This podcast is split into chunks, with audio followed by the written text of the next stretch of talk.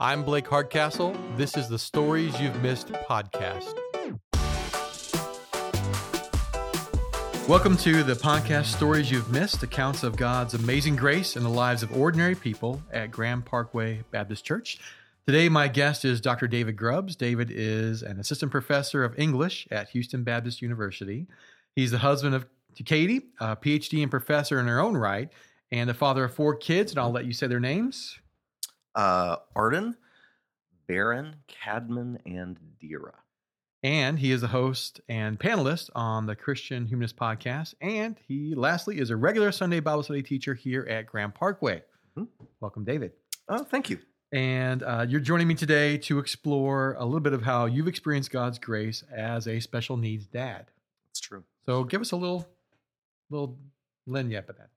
Um, well, all children have needs, and all children are special, but that's not what we're talking about Right. right, now. Um, we're talking about uh, children who um, often they uh, they have uh, developmental conditions, medical medical conditions, um, limited mobility, medical medical fragility. There's many um, different reasons why we might say this is a child with special needs. Um, uh, and every case is different and it leads to a different experience. In our case, uh, we have two children who are uh, were diagnosed with autism spectrum disorders. Um, they aren't the same in the Mhm. experience of being their father. Um, Same genes, not- same family, yes, same quote unquote diagnosis, but not the same at all. Right, right. Dunked from the same gene Right, pool, yeah. and yet. Um, so uh, th- this is one of the things that I've learned, uh, and maybe this is a good place to start, is that there is no one experience for being a special needs parent, for being a special needs father. Um, every situation is is distinct, and it it calls upon you um, to be responsible Mhm. and loving in different ways. Our, uh, in some ways, our undercurrent culture would say, uh, "It's too bad. You must have, you know, rolled the dice and crapped out. You got, you got a harder life." Right. Say briefly how you've experienced maybe the opposite of that. How I- I've gotten God's grace in this experience. God has been kind to us throughout. Um, the first inkling that we had of difficulty was in speech delays and in uh, speech idiosyncrasies.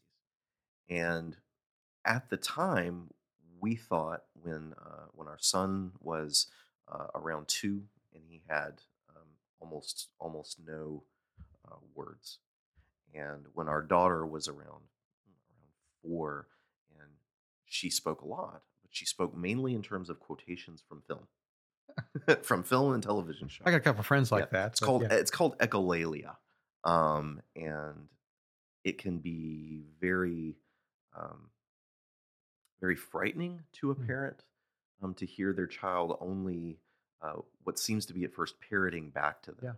Um, but you know, give it time. It becomes at at first it seems random, and then it becomes contextual. Then it becomes a bridge into um, improvisation of, of coming up with your own Mhm. words and sentences.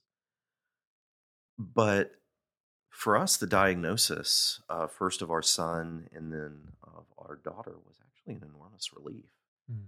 because up until that point, we had mainly put the onus of their um, their situation on ourselves. We had somehow failed in our ability to Mhm.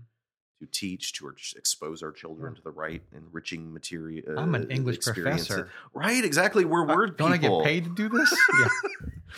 So, um, in some ways, the first one of the first ways God that God was gracious to us was was by providing us uh, with advice Mhm. and then with uh, medical professionals who could come alongside and say, "This is the situation that you've Mm. been dealing with the whole time."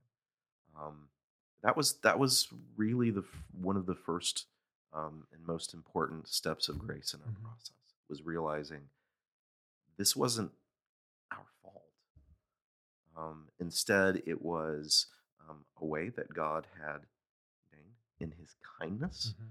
in His sovereign kindness, to um, make a person in this way, Mhm. um, and then would give us the the opportunity and the responsibility to love them well and wisely. Say something briefly about how the inverse of I rolled the dice and came up snake eyes, and Mhm. you know, versus uh, you know what? Actually, what may appear like that to other people, uh, we wouldn't change anything. Well, I mean, we are both um, and have been uh, since before we had uh, any children. Um, we always knew that um, whether we had children and the children we had, it was all in God's hands. Um, and the illusions of control Hmm.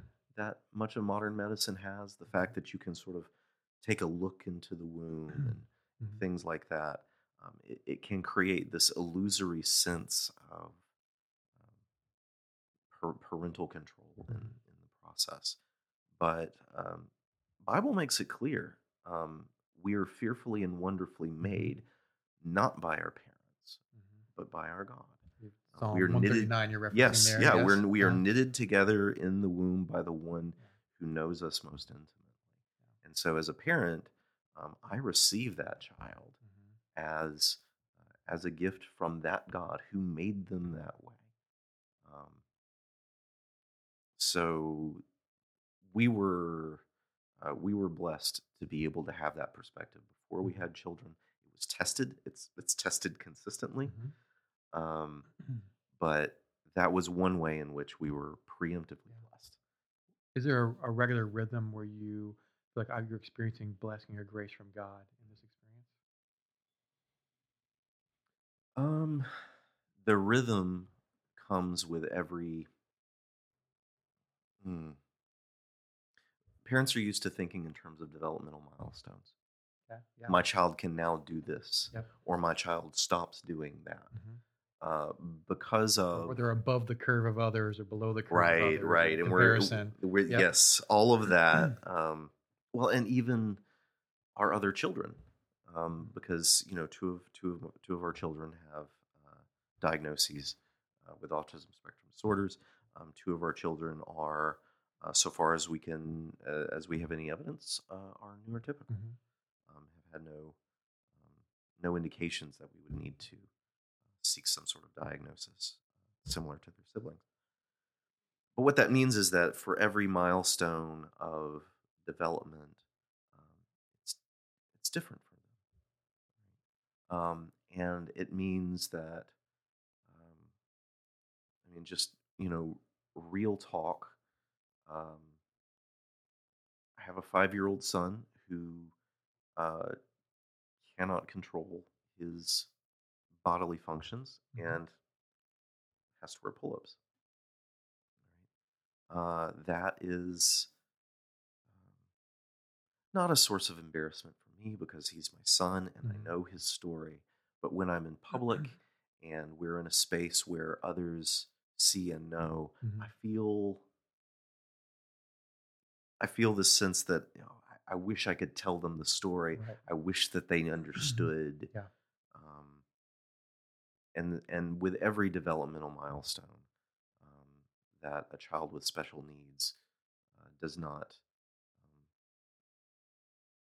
meet in the same way that Yeah. that peers do.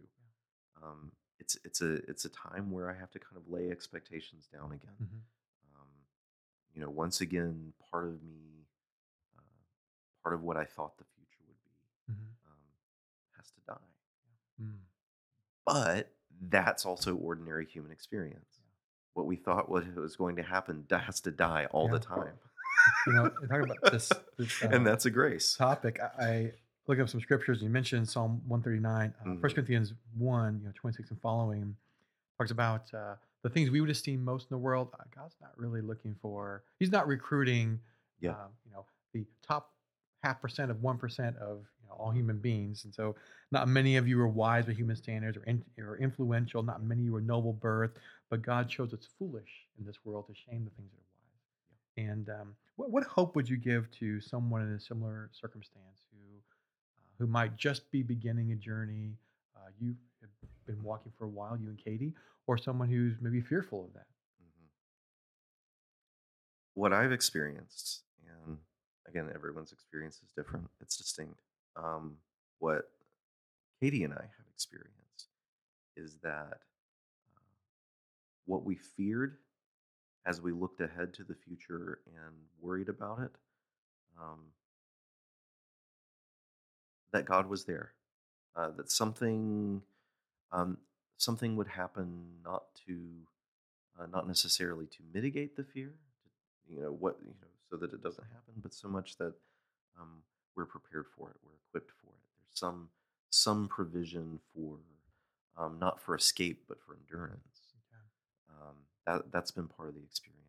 The other thing that I would say to someone who um, is entering a life uh, as a parent of a special need child, um, or worries that because of you know per- perhaps um, waited until you were older to have children, or or you know that there's um, uh, some kind of genetic legacy Yep. in your family that you're wondering about. Um, God very seldom makes us strong enough to bear things before they're upon us. I have never been ready for what was happening to me before it happened. Yeah. Um, part of the experience uh, coming upon us is what has made us into Mhm. the people who are able to bear it. Mhm. Um, and any parent knows this. You know, you have one kid and your life is so full, and you look at people with two kids and you think, how do they do it? Yeah. Well, you you become able to be a parent of one child, two children, three children, whatever. You become able to do it by doing it. Yeah. It is the experience that God uses to Mm. equip you. And so, don't don't be afraid because you go into this experience not feeling ready. Um, it's the experience that God uses to make you ready. This is fashioning you. The I'll try a little exercise here. How would how would you explain this that same sentiment uh, to a nine or ten year old? Often I need things in simple terms. Hmm. Well, and I have an eight year old, so I'm on There the you go. cusp of having to explain things to a nine or ten year old.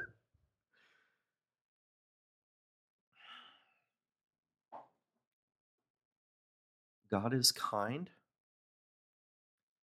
and in his kindness, he is strong enough and good enough to give us what we need. But he's also smart enough to know when is the right time. And just as parents do not just sort of dump every good gift on their child preemptively or when they ask for it, but have a, a, a sense of timing. Uh, this privilege comes after this responsibility. Things like that, you know, that God is also wise in the way that He times, the way that He considers when to provide for us in what ways. And so it's it's what Jesus said. If if you being evil know how to give good gifts to your children, not just what gifts to give them, but how to give good gifts, how much more will our Father not also be gracious to us? And in the parallel passage, uh, gift us with the Holy Spirit. Right. So so grace is coming from without, and grace is rising up from within. The empowerment of the Spirit. Well, that seems like a great spot to uh, end our conversation on this. I want to thank you, David, for being with me today, and um, and know that uh, our listeners will be encouraged by uh, this little insight into grace, uh, especially uh, those facing similar circumstances. Thank you.